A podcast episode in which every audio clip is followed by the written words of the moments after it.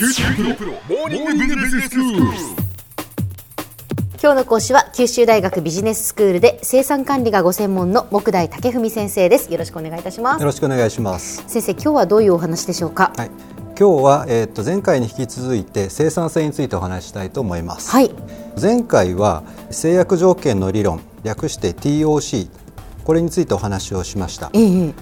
一部の生産工程を自動化するなどして生産性をアップさせたとしても生産ライン全体の生産性アップには必ずしもつながらないということを学びました。うんそこで今日は、えー生産性の内訳について、はいもう少し踏み込んでいってみたいと思います。はい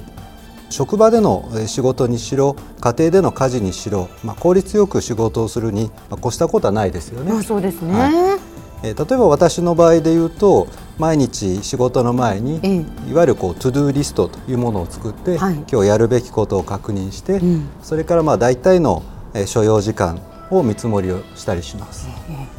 まあ、家事なんかですと、まあ、できるだけ並行作業で、はい。えー洗濯機回しながら掃除するだとか、ええ。一筆書きになるように動くなど、まあ、そういった工夫を、まあ、皆さんされてると思います。そうですね。先生主婦みたいですね。いやでも確かにあの私も家でえご飯を作りながら子供を着替えさせながらとかいろいろそうですよね。やっぱり同時になるべくはい。進行して、この時間にすべてが整っているようにっていうことを考えながらやったりしていますけれども、そうですよね。仕事となるとはて。はい、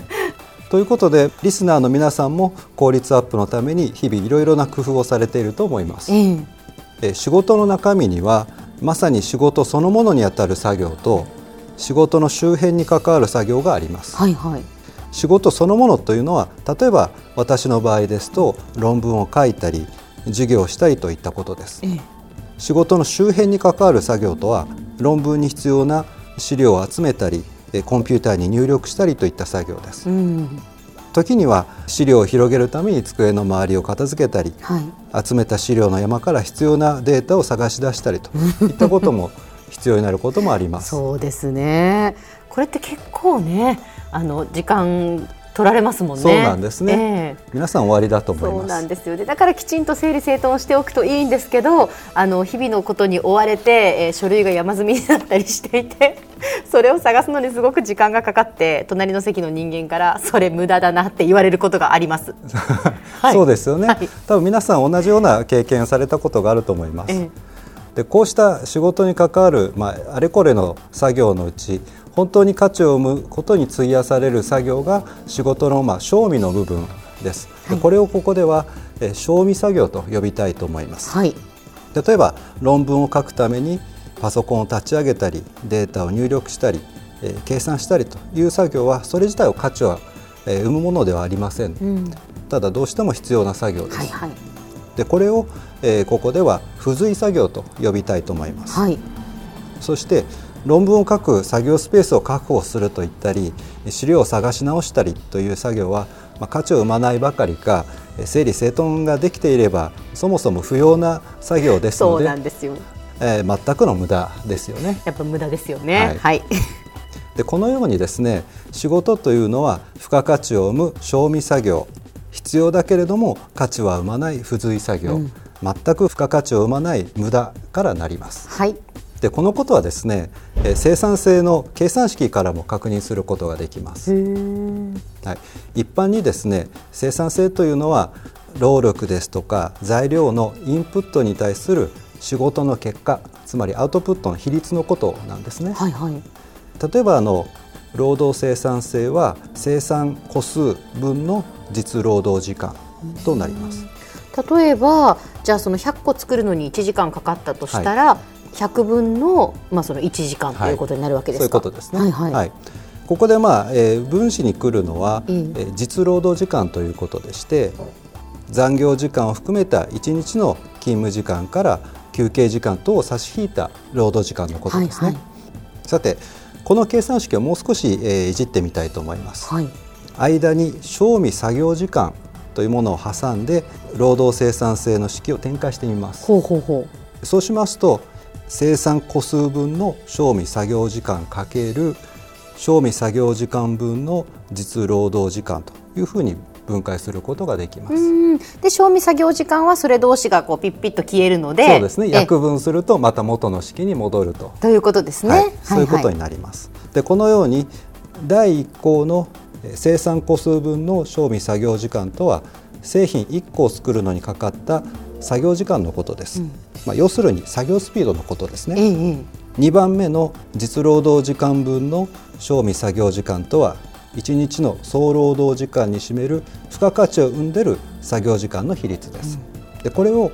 賞味作業時間比率と呼びたいと思います、はい、要するに労働生産性というのは作業スピードと賞味作業時間の比率から構成されるということなんですね。つまり生産性を上げるには作業スピードを上げるか賞味作業時間比率を上げるかもしくはその両方かということになるわけです。そうですね。そうすると労働生産性は上がっていくっていうことですね。はい、はい、問題はですねどちらがまあやりやすいかということなんですが、ええはい、作業スピードを上げるのはまあ大変ですし疲れます、うん、それにミスが増えることもありますね、え、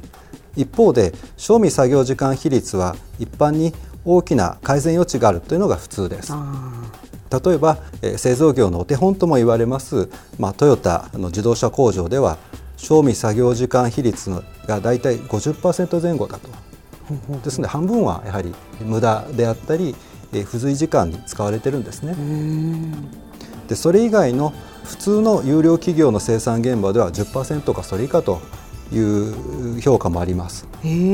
ですので、まあ、強いと呼ばれている日本の製造現場にあっても、作業時間の90%以上が付加価値を生まない作業に費やされているということも言えるわけなんです、ね、そうなんです。か、はい、そんなにじゃあその付随作業であったり、はい、まあ無駄な時間であったりというのがそれだけ実はあるんだということなんですね。すねはい、有料企業と言われている企業であっても、はいはあということはやっぱり改善できる点があるんじゃないかってことですね。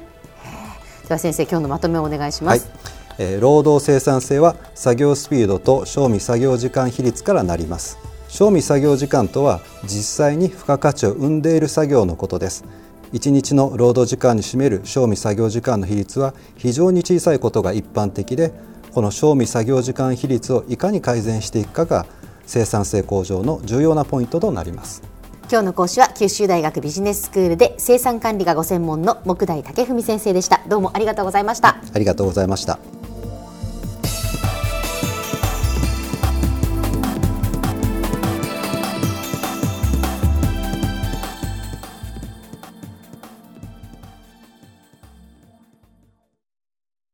QT プロは通信ネットワーク、セキュリティ、クラウドなど QT ネットがお届けする ICT サービスです。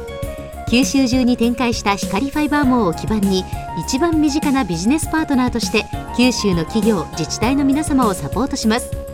詳しくは QT プロで検索を。